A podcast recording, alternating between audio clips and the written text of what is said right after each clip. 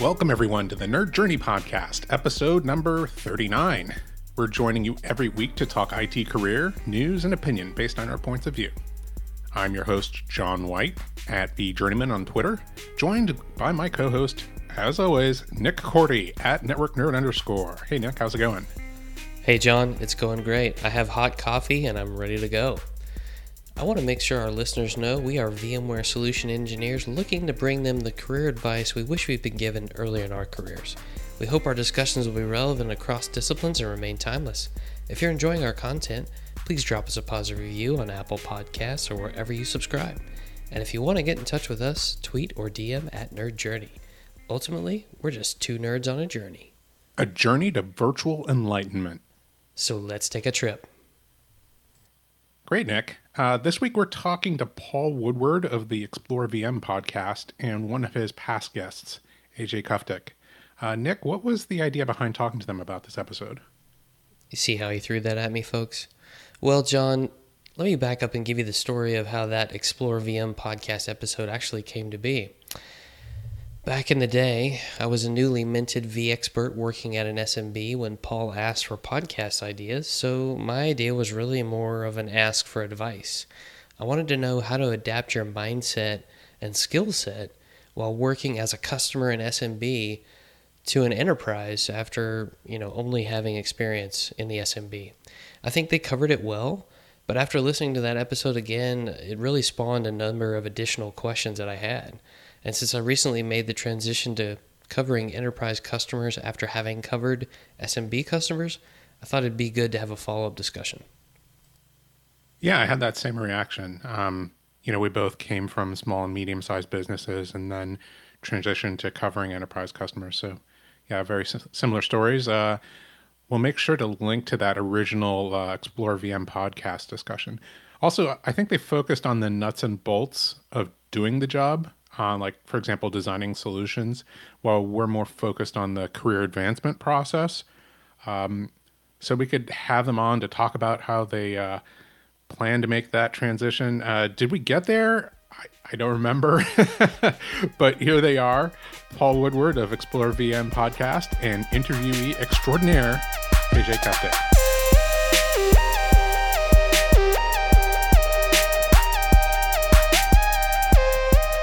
All right, Paul and AJ, thank you so much for joining us on the Nerd Journey podcast. Hi. Yeah, no problem. Maybe what we can do is have each of you introduce yourselves and just say, hey, this is my name here. And then just so we can distinguish, between the two of you for the listeners. Oh. Paul, can you start? Sure thing. Hi, this is Paul Woodward Jr., as known as Explore VM on Twitter. And hi, I'm A.J. Kuftic, at A.J. Kuftic on Twitter. Awesome. And as we explained in the intro, Nick and I have been big fans of the Explore VM podcast that Paul puts out. And, there's one episode in particular that we've referenced a couple times where A.J. was on and talked about the transition to enterprise from being like in a smaller, medium-sized environment. So, before we dive into that and ask some of our follow-up questions there, Paul, maybe you could talk to us about why you started the Explore VM podcast. Sure. So I'd been blogging for a couple of years leading into it. And honestly, I thought podcasting would be a little bit easier than sitting down to write a 500 to 1,000 word post every week or a couple of times a week. And that was not correct. It is as much, if not significantly more work to schedule guests, record, edit, post, keep up with the better technologies, find new equipment to, make me sound better than using my laptop microphone. So yeah, it was a little foolhardy to think it was going to be easier, but it's definitely been enjoyable. It's definitely been a great experience, and I actually love doing it. Nice. I have to, agree with you. I think one of the things that has, one of the things that I noticed right away was there was this entire, gearhead black hole that you can fall down. Mm-hmm. Not only, am I worrying about, my laptop and my desktop and my monitor and my phone. Now I have to, become a gearhead about audio equipment and recording equipment. Oh, yeah. And even in my home office, I've got some soundproofing, foam all over the place, and a nice looking pattern for when I do actually do videos. And tried to do some soundproofing around my walls as well to keep the echo down and keep the sound of the cats around the house from popping up on the recordings. Nice, nice. So is there a noticeable change in your career trajectory that you've noticed, like since you started kind of doing the podcast? So my career has definitely had some ebbs and flows since I've started with the podcast. I don't know if I would say it's definitely because of the podcast, but it's certainly not hurt my career. I've made the move from a delivery engineer from SMB to large business, and now I'm actually a pre-sales engineer that focuses on large business and enterprise.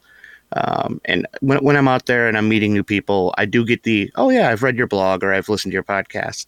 But also when I'm out there introducing myself, like, oh, I give back to the community. That's another reason why I started the podcast, is because I want to give back to the community that has helped me grow. So I'm like, yeah, you know, you can find me online. You can find all the stuff that I do. So I will say it's not been, my career's not directly been affected by it, but it does, you know, it doesn't hurt it at all. Mm-hmm. Just out of curiosity, how have people reacted to being guests? Like in the early days, were they pretty open to coming on and talking to you, or did they have some hesitations? You know, everybody that I've spoken to has been pretty willing. It's a little bit new for some people. Some of my guests have been tried and true old hands at the podcast game. They have their own podcasts. But, you know, I'm just... tell people, relax. This is just going to be a casual conversation that I'm going to happen to record and broadcast for the whole internet to hear. So when it's occurring, it's pretty, you know, some guests take a little bit of coaxing, a little bit of, you know, just don't worry about it. We can start it again. And honestly, 10 minutes into it, they're just chatting away. And what makes being the host easy is I can just kind of sit back and let it record and let them do most of the work for me. That's too funny. Yeah, I can see there's a maturity that happens over time, right? When you do things, you know, repeat and practice, and for a lot of guests, you know, especially in our industry, when you book them, especially earlier on, they might not have done much of it before, and so, you know, the format is new, that type of conversation and that kind of interaction can be new, especially, you know. It's the broadcast format as opposed to, you know, in a group setting, roundtable, even, you know, kind of a, man, I have no idea where I'm going with this. This is staying in. I see what you're saying, though. Like, to call somebody over Skype or, you know, the platform you're using, the Squadcast, which I'm actually going to talk to you about off the air. I'm really intrigued by. It's a little bit different than, yeah, just talking to somebody at a VMUG or at a conference. There's just this air of my words will be kept after I say them. What if I don't sound smart? What if I put my foot in my mouth? There's this level that goes along with it. And trust me, I'm thinking about that as I'm speaking to you guys right now. So. Host guest, it doesn't go away. Yeah, no pressure. You've recorded things and now put them on the internet. People can find it now. Yeah. Oh yeah, I'm out there forever. Yeah, I think I was thinking about the transition after doing this podcast for a while. You know, you and your new role, not really new anymore. You know, having gone through the transition that, you know, Nick and I and AJ have all gone through, being in kind of that small business, medium-sized business, you know, area, getting comfortable with it, and then transitioning to that, you know, enterprise size, you know, what has been your experience with that? Like seeing the different patterns, you know, the expansion, the growth. Can you talk about that a little bit? Sure. For me, it's been each step along my way has been interesting. There's different development that happens at the SMB scale and at the large business scale and at the enterprise scale. And I've been in consulting for many years now. I've started, my first IT job was a very siloed identity and access management position. And I don't want to go back to that. I like the variation that the MSP and the VAR world gives me. But with that, seeing what goes on at each scale and trying to figure out the challenges that goes with that, because you're not going to encounter the same issues that you're going to, you know, when you've got a 3-host VMware cluster, and that's what your business is running off of, versus 300 in this data center alone and another 300 in your warm site. There's all sorts of different challenges that come up. There's new ways of thinking, new ways of doing everything realistically. I think that's just been some of the best parts, is just continuously evolving, continuing to learn. I like to say I like to keep learning as much as I can, whether it be about work, whether it be about doing stuff in my yard, figuring out how to fix a car, figuring out how to fix something. Always learning, I think, is a very key aspect to what keeps me happy. And I find that when I make these moves in my career, that's definitely something that comes along with it. Yeah, I can definitely get on board with it. And it actually is reminiscent of something that AJ said in your original interview, where he mentioned, hey, you know, you're in your business and you see in your environment one thing, right? And as it changes over time, you can see that change. But if you are working for an MSP or a partner, or, you know, in some kind of consulting role, then you get to see lots and lots of different types of problems, and you start to see patterns in the types of problems that people have. And, you know, you get outside of the specific box that you grew up in. So it very reminiscent of that. I would maybe, you know, only say that there's maybe other ways to do that, right? Like if you join communities and you see the types of questions that people ask in, you know, online forums about their environments, then maybe you can see that type of variety too. I don't know if either of you have any experience in that type of thing. Yeah, I mean, that kind of goes back to my original days of being just like the general IT person. And I spent almost my entire career being a generalist. And it's only actually been in my last job in large enterprise where I actually got siloed. You know, it's by having that wider experience, I've spent the better part of, you know, my time in my current position being the translator, the person who could talk to the networking team or the storage team or the compute team. And I can have all these sorts of conversations and have almost like a wider systems level thinking versus just, this is VM things, or these are networking things, or these are just storage things. And it's interesting to see when people don't necessarily understand that you can do more than one thing. And it's been super fun when you start talking about things like public cloud, where you have to know multiple things. You don't just get to know VMs and that's it. You don't just get to know compute. You have to understand like all of your flows and where things go and how they get there and what happens when they get there and where do they stay, right? Those are the very simple ways to say, you know, here's how network flows, here's how my storage platform works and all those other things. But where do they go? How do they get there? What happens when they get there and where do they stay? Are like the 4 questions you should probably ask yourself when thinking about, 1, troubleshooting a problem, and 2, thinking about any sort of overall, you know, architecture. And I think having a generalist mindset and coming from SMB, I think going from SMB and kind of meandering up towards large enterprise, you can have a large impact just because you can speak the language of the various silos. You don't have to necessarily, you know, you're not in those teams, but when I talk to the storage guys and I understand zoning at like their level, they go, oh, okay, I could talk to you in my language, and they get a lot more comfortable with you. Same thing with the networking teams, same things with the, you know, the application teams and those sorts of things. If you're an infrastructure person who's done any sort of like proper application development, and you talk to developers in their language, they're going to think you're an alien from space, because there's very rarely do infrastructure people have that level of detail or that level of understanding of how application things work. Especially in large enterprise, they're very much 2 different worlds. So those are the sorts of, you know, things that I think coming from the SMB and coming from medium business and into enterprise, you get that viewpoint, and that whole, you know, managed service provider, a partner world can give you that. It may not always do that. And there's definitely people I know that are storage people forever, and that's their thing, and they really like it, and that's great. And they should be able to be happy doing the things that they want to do. But I think for me and for a lot of other people, seeing down the road and seeing what's coming. If your Twitter timeline is all excited about some sort of new fancy technology, give it 5 years and you'll see it in proper enterprise. So like, oh, the serverless wave is over. It's not. It's very much not over. It's only over to people who are constantly shifting to new technologies. It's only containers are only over to people who are thinking about constant technologies. The difference is when it gets to large enterprise, that's when it's really stabilized, and there are products around it. There are best practices established around it, and people have learned where the landmines are and how to not step on them.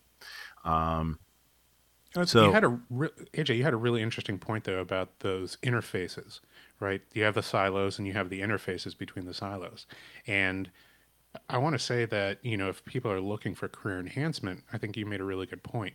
If you're comfortable in those interface areas between like where like, you know, the two technologies have to hand off to each other and have to interact, and you can be comfortable, you know, you don't have to be fully comfortable in as a specialist on each side, but if you can be that interface and speak to both sides and you know help them come to an agreement about what it is they're going to do and make everybody feel understood, then you can just enhance your value in general, right, to your enterprise and to your career.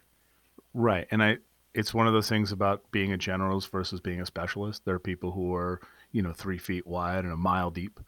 I would prefer to be a mile wide and 3 feet deep, because then I can kind of slide back and forth, and I can, one, this is where I, as a younger person, we don't need to get into ages here, but as a younger person, I look at looking forward in my career and seeing multiple decades ahead of me and saying, okay, since technology moves so very, very quickly, how do I keep up with that? How do I maintain my skill set? How do I maintain what it is that I do? And how do I shift with the industry so I don't get caught in any one place that then does actually get fully removed or that does fully deprecate away? There's always going to be a niche somewhere, right? People still have mainframes. Hello, my entire mainframe team. You know, mainframes still exist. AIX still exists. OpenVMS still exists. HPUX still exists. But it's in much, much smaller quantities. And as they start to go along and as there's fewer and fewer people to support them, then businesses will make the actual move to move away from those platforms, and they'll invest the effort. Lock-in is a myth and a dumb one. I'd really dislike when people are like, oh, you'll be locked into this forever. Lock-in doesn't exist. It's the amount of effort it requires to move away from it. So if you have to rewrite your entire application, you're not locked into the mainframe. You're not locked into x86. You're not locked into storage. You're not locked into networking. It's just how much it's going to take for you to pick up and move off of it, right? You know, things like storage arrays are really easy to move away from, right? Because you can just pick your storage up and you're just copying data from one place to another, right? And VMware made it really, really easy with storage vMotion, however long ago that was. I'm not going to get into the math of it. File copies, same thing. Storage migrations aren't fun, but they're not that hard. Refactoring an entire application or refactoring an entire platform, that's a different story. But I really dislike when vendors use the term lock-in. It's a very silly construct to me. Those same vendors, when they talk about you don't want to get locked in, are then trying to get you locked into their platform. Bingo. So, and that's not, and by the way, there's plenty of ways that lock-in exists. And it all depends on how mad you are at said vendor. So if you have a very, very large contract or you've spent a lot of money and invested a lot of money with that vendor and that vendor makes you mad, you can throw away that investment. It's perfectly fine to do so. But it's all a matter of, you know, how much effort is it going to take and what is the cost of actually migrating away from that thing? And maybe it doesn't take a year and you throw away a small investment. Maybe it takes 5 years and it's as you attrition away, you know, what that function is or what that, you know, investment was made to do. But you're right. Being able to interface in those sorts of middle grounds is kind of where I've made my entire career. And not being afraid to go into those things and maybe even be wrong. It's okay to be wrong. It's okay to like have your opinion and have someone else have their opinion. I get into various fun battles about Fiber Channel versus NFS sometimes. and why that's important or why it's not important or why it's a thing and why it's not a thing. And, you know, people have their opinions on things. And as the person who doesn't have to support the storage, I just choose to say, hey, this is my opinion. This is what I'd like to see. If we don't want to do that, that's fine. Pick your battles, kids. And so, you know, it's if when you get in those interface areas, those kind of nebulous areas of, you know, this is not really your team, this is not their team, it's the handoff area. That's where the actual design happens. That's where architecture actually happens.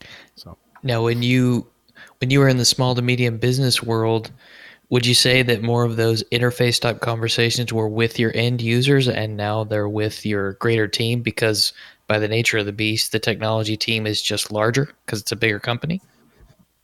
Yeah, a lot of those interface questions happen inside my head. I had to talk from one side of my brain to the other. How do you want to do the storage? Well, I think we should do NFS. Sounds great. Great meeting.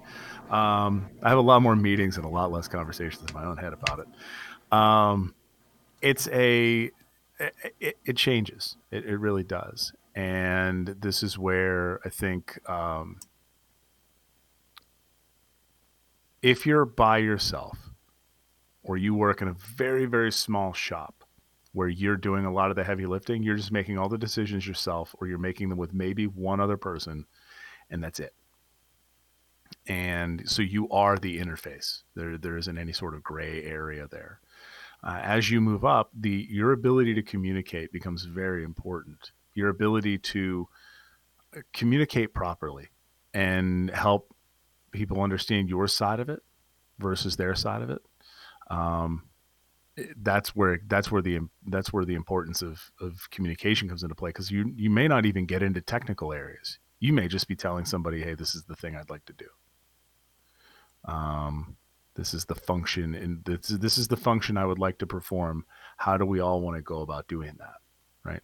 And that's where you have the actual conversations to say, okay, well, the storage team wants to do this storage with, I don't know, Fiber Channel, and networking wants to do this on these switches.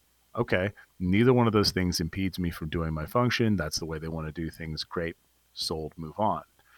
In other instances, you may have to say, hey, this function that we're trying to do, I don't want to run it on our existing storage arrays because that's a collision domain, or that's a failure domain that I don't want to enter. So how do we define storage maybe separately? Is that a second array?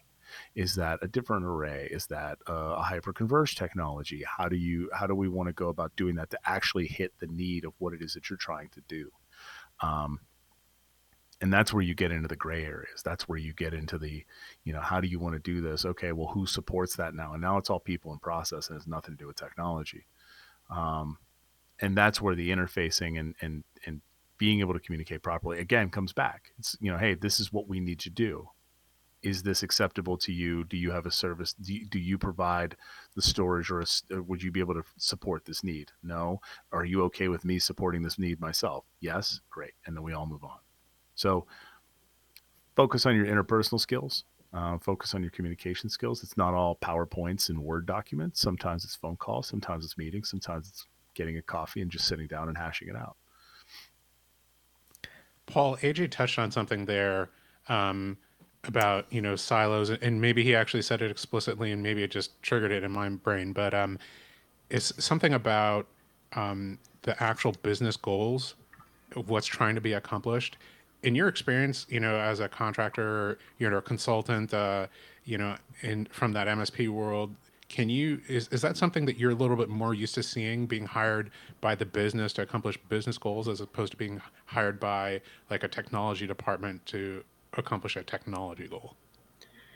So when it comes to business goals, something I like to tell a lot of people, I've mentioned it in some of my VMUG presentations, and I believe it's out there in a blog post or two, is as much as we all love to play with technology, geek out, our end goal as employees is the success of the business. We are all pieces of the business. Whether or not you want to be, whether or not you think you are 100%. IT is a tool of the business.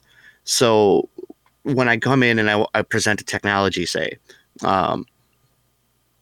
yeah, this product X might have all the cool bells and whistles, and you know what? We don't need a million IOPS. or you don't need the fastest, you don't need 100 gig connections between these two applications.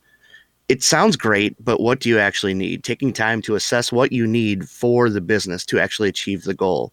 I think that's something that people who, and I'm kind of speaking generally here, I've seen those who don't get outside of their sphere, those who are more siloed, they see these technologies and this sounds fun, this sounds awesome. And they don't tend to think outside of that box of, you know what, I've got to help this business. This is completely new to what I'm working with. I really want it. When I can come around and I say, you know what, yes, it's great, but do you need that? Let's actually assess what you're running. Where are your actual pain points? It makes a little bit more sense to look at something that's maybe half the cost because it's going to do just as much and it's going to help you achieve your business goals. And it's also going to offer new features that are going to help you lighten your workload so you can focus on other projects. We are all part of a business. Yes, we're tech nerds. Yes, we're engineers, architects, admins, help desk technicians, but we're all part of a business. And that's something that I think a lot of people just don't quite like to hear. And is that something that you had to spend a lot of time training yourself up on, Paul? That process of helping people get to the real reason they're doing things in the IT department, or was that something that you gained knowledge of from prior experience before your current role? So I think for me, I was kind of fortunate that after my first stint on a help desk where I got to see silos and got to see where people don't work across the business units or don't even say the networking team doesn't want to talk to the storage team, the compute team doesn't talk to the applications team. It's very siloed. I moved into an MSP, a small MSP, where we had a lot of flexibility and freedom to learn and grow across all of the technologies that were offered by said MSP, but also to sell and work with businesses and sit and talk to C-level executives. Sure, there are smaller companies, a few hundred or less, a few hundred employees or less, but they're still chief, CEOs. They're still presidents, vice presidents, people who are making decisions that impact the employment of many people. And to try and see that so early in my career, I think was a huge benefit because now I can take that into when I am working on a project or when I'm developing a solution and architecting a solution. I think I was very fortunate to encounter that early on in my career, and I think it was very beneficial. I mean, I'm going to drop my, I don't know, this is your favorite, my new favorite idiom. Just because you're not doing what they're talking about on LinkedIn doesn't mean you're wrong. There's too many people who are like, if you're not doing hyperconverged infrastructure, if you're not going to the cloud, if you're not doing containers, if you're not doing serverless, you're wrong, or you missed it, or your business is going to fault. No, it's not. I was just going to say, I ask a lot of people when I get brought in to talk cloud. First thing I say is why? What's the business goal? What's the goal? Yes, it's a fun technology. It's the future, air quotes. You can't see my air quotes. But why do you want to go to the cloud? You can't just slap an application up there. You can't just slap a VM into AWS or Azure. There's a lot of work and planning that goes into it. That yes. Why question really trips people up.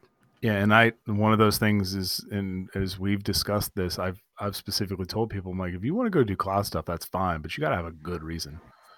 And that's not necessarily to like say my infrastructure is better than public clouds, because it isn't.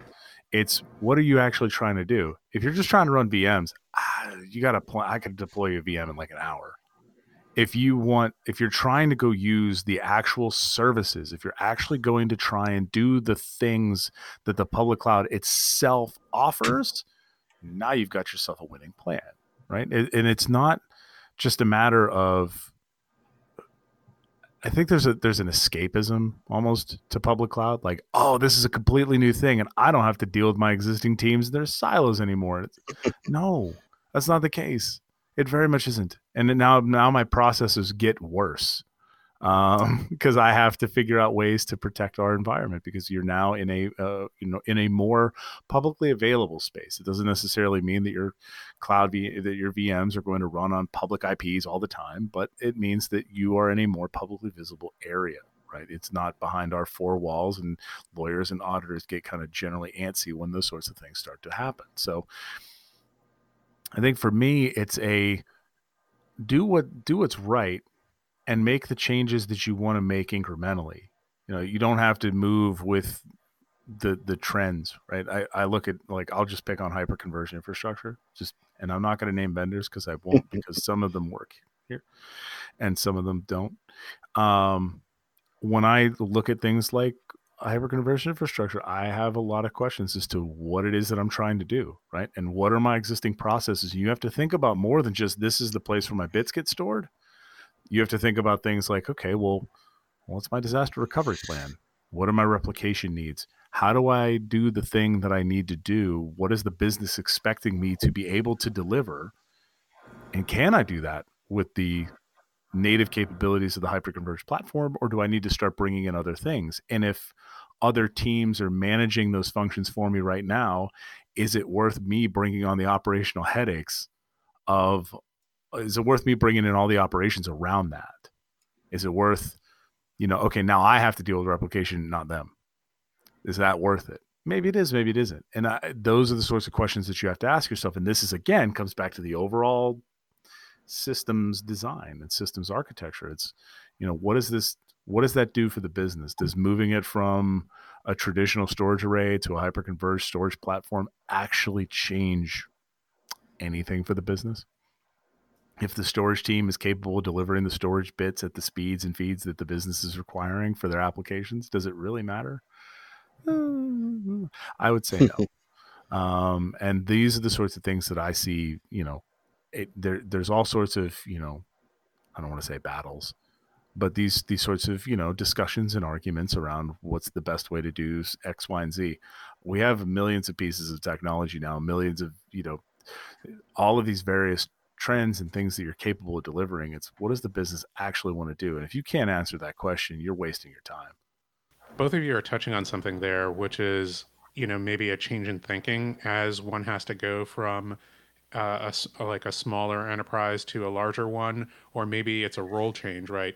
Like what we used to call a sysadmin, or what is more typically being called like a IT operations or system engineer in IT ops or technology operations, and more towards architectural thinking. Like thinking about the business goal is something that like technology architects have to do and are more comfortable doing, and maybe this is an overgeneralization, but I've noticed that, in siloed organizations, when people aren't thinking about, people think about the goal of the silo and not the goal of the business. Like, we're delivering the baddest, fastest storage, the most elegantly designed network, the, the best virtual machine infrastructure. And that's not actually the goal of the business, right? The business doesn't care. Right? They really, truly do not. And when you start talking to the people who run the applications, they care that the application is up and that it's not slow. Those are their two requirements generally. Mm-hmm. Now, you can get in all the sorts of speeds and feeds conversations you'd like to. But a lot of times the business is asking for things, and their speed is not necessarily the number, the frequency of your CPUs or how fast your storage is. It's how fast can you get me the resources I need? It's how quickly can you deliver this thing? It's the go to market, not go to function. And those are the meetings that I have to sit in around, like, okay, I need this many VMs, or we need to build this application, and here's what it needs to talk to, and those sorts of functions. It's like, I have all the capacity for that. Sure, just put the request in and let's go. And now we're rolling out a full automation platform, self-service portal, where I'm going to go, okay, cool, there are buttons here. And when you click it, a VM pops out. And those sorts of things are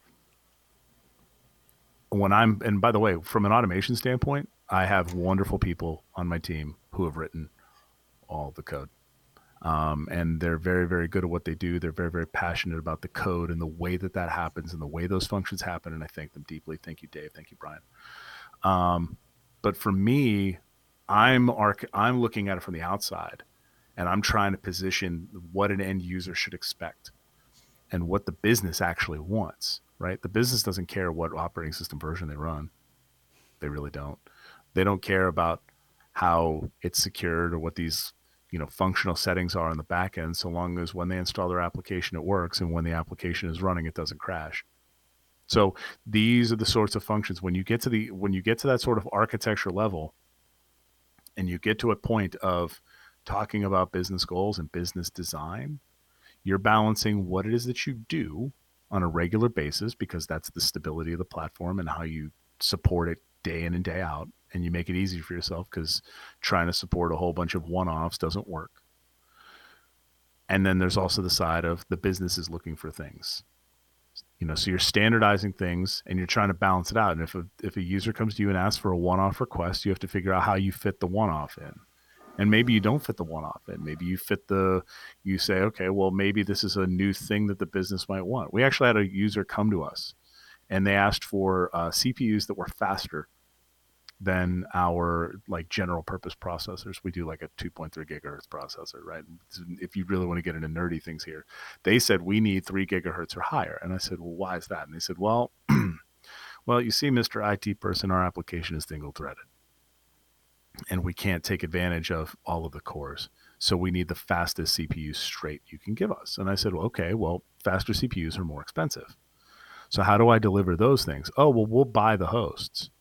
So they bought their own hosts with that have faster CPUs, and now I have a different model, right? But this is where you start to look at the public cloud. So if you guys want to look at like how to properly design like data centers and offerings for your customers, just go sign up for an Amazon account and just start poking around. I'm just giving you guys a free tip on that one. So you look at things like here's a general purpose. Here's your general purpose VM. Here's your memory optimized VM. Here's your CPU optimized VM. And that's when you start to define some of your physical infrastructure on the back end, and you start to optimize your costs based on that, right? So most of my VMs live in general purpose clusters, right? This is my standard Boeing 737 or, I'm sorry, what is the Airbus A320? Where I'm not flying Boeing anymore. That's a joke. The planes are fine, I think. Notice I said think. But you have like your Airbus A320, right? This is the same plane every single time. Your Ford Model T, every single, you know, model off the line is exactly the same. But sometimes you need a bigger engine, and sometimes you need a bigger fuel tank. And so you start to modify those things to say, okay, well, is this a new offering I want to provide? Is there a licensing requirement around the CPUs? And maybe that's another offering you provide. And you start to build the one-offs into new standards. And you start to offer those and say, okay, well, if you need this higher CPU frequency or you need more memory than, you know, my standard blades start to align up. Like, it's hard to have a 512 gig blade and a bunch of 128 gig VMs on it, right? You're not getting great density. You're really scaling out all those hosts. You're spending a bunch of money on licensing. Okay, well, instead of 512 gigs, you go with 1.5 terabytes of RAM, but the only things that land on those are the big VMs. And that's where you start to balance those sorts of things out. The business doesn't care on the back end, but they do when they look at my cost of hardware, and I'm not putting 1.5 terabytes of RAM into every single one of my hosts. I'm not putting the highest, fastest CPUs into all my hosts, and I'm balancing my hardware based on the needs of the business. And then when my cost comes back to the business, they don't get mad, because they can look in my clusters and I can say, this is where most of our stuff lives, and these are the special case ones. And we're not making the special case into our standards. And they go, oh, okay, cool. So we've actually had some of those conversations around chargeback and how we charge back differently and those sorts of functions. But that's the sort of thing that you have to get to. The business doesn't care what the speed and feed is. They don't care what all flash is. They don't know what that is. They don't know that Server 2012 and Server 2016 have differences, and that Server 2016 offers a number of... I think we lost Nick. Oh, Nick is frozen. Yeah. He said, AJ and John just disappeared. I see Paul, and that's it. I mean, do you need anything else? Hold on.